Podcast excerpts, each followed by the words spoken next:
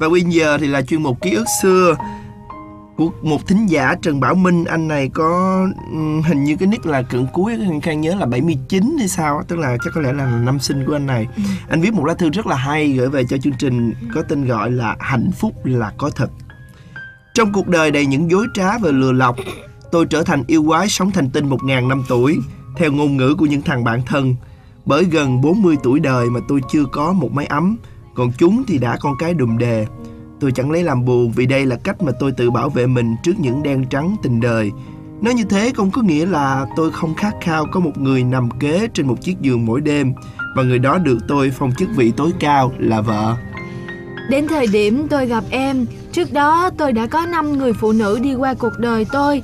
Họ là những người có nhan sắc, có học thức và có cách làm tôi yêu điên đảo. Thế nhưng đời không như là mơ, những tưởng sẽ tìm được nhịp đập chung từ những người phụ nữ tôi yêu nhưng mà vô vọng.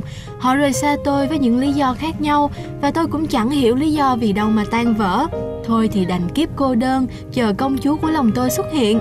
Tự nhủ mình sẽ như thế mới còn động lực tạo ra của cải và hy vọng có người thừa kế. Trước những rủi may của cuộc đời, tôi đều cho qua không suy nghĩ.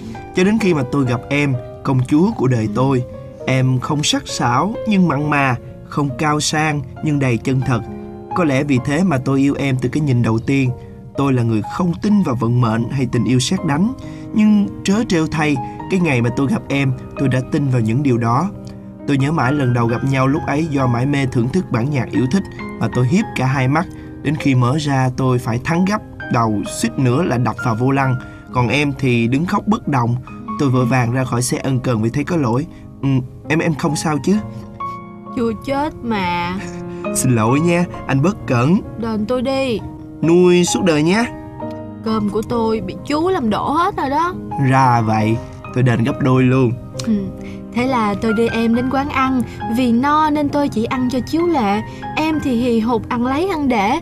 Hỏi ra mới biết em vừa đi thực tập về bụng đang đói Do suốt ngày chạy tới chạy lui nơi cơ quan thực tập không hiểu sao nét mặt em lúc ăn lại đáng yêu đến thế, Ngây thơ đến không tưởng. Phải mất một lượng chất xám đáng kể, Tôi mới hỏi được tên và số điện thoại của em. Còn việc em gọi tôi bằng chú thì bó tay, Nói mãi em cũng không chịu sửa. Tôi biết mình hơn em nhiều tuổi, Nhưng cũng có câu, Đừng gọi anh bằng chú, Hãy gọi chú bằng anh mà. Với gã đàn ông từng trải như tôi Thật khó tin là có ngày Đêm không ngủ, ngày thơ thẩn Tinh thần bần thần Đầu óc quay cuồng vì nhớ đến gương mặt em Lòng chợt nghĩ phải làm cái gì đó chứ Tuy mình hơi già Nhưng được cái là yêu là chân thật và hết mình Thế là tôi tấn công em bằng đủ mọi cách suốt 3 tháng ròng rã. Tôi mất 2 kg cho kế hoạch đón nàng về dinh bằng mọi giá. Tưởng tuyệt vọng sau nhiều lần thất bại, nhưng may sao một ngày đẹp trời em cũng chịu ra cà phê với tôi. Sao em lại thích cà phê nhỉ? Bởi vì cuộc đời này đắng và đen như thế nên tôi phải thích ứng. Anh yêu em, anh không thích đắng và đen như cà phê. Chú chứng minh đi. Muốn giúp anh con dao, anh sẽ cho em thấy tim anh đỏ tươi và rất nhỏ chỉ chứa đủ mỗi em thôi. em bật cười, nụ cười thật là duyên dáng. Sau lần ấy em gần gũi với tôi hơn, tâm sự về em nhiều hơn. Nhờ đó mà tôi biết được em mồ côi từ lúc 15 tuổi và tự mình mưu sinh học hành. Cuộc đời của em đầy vất vả và tôi thầm nghĩ sẽ trở thành cây tùng, cây bách để che chở, nâng đỡ cho em. Hết kỳ thực tập em tốt nghiệp đại học, tôi giới thiệu em vào công ty quen biết. Có thể vì để cảm ơn tôi nên em không hề từ chối mỗi lần tôi mời cà phê. Sau 6 tháng cưa cẩm, tôi được em chấp nhận tình cảm.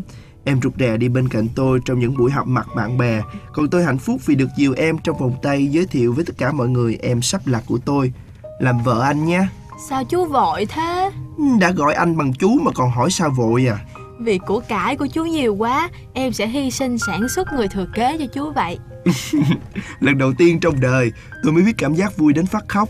Còn em thì mẫm mỉm cười quê tôi. Hạnh phúc thì ra là vậy. Nó mộc mạc đơn sơ đến không ngờ. Không cần tô vẽ, không cần mọi người quan tâm hạnh phúc, tự nó cũng có thể tồn tại. Vấn đề là mỗi người cảm nhận nó từ góc độ nào và với thái độ nào. Chỉ vài hôm nữa là tôi có em trọn đời. Đây là niềm hạnh phúc mà gã đàn ông 40 tuổi như tôi cảm nhận được. Một bài viết rất dễ thương đúng không ạ? À? À, Nguyên An với Yumi xin chúc cho anh Trần Bảo Minh sẽ có một bé khấu khỉnh một người thừa kế gia nhiều tài người của thừa anh kế. Trời nhiều khi em cũng muốn làm chị này ghê hy sinh. Sản xuất người thừa kế. Và hy vọng là anh sẽ viết thêm nhiều lá thư thật hay kể về câu chuyện của anh cho chúng tôi nha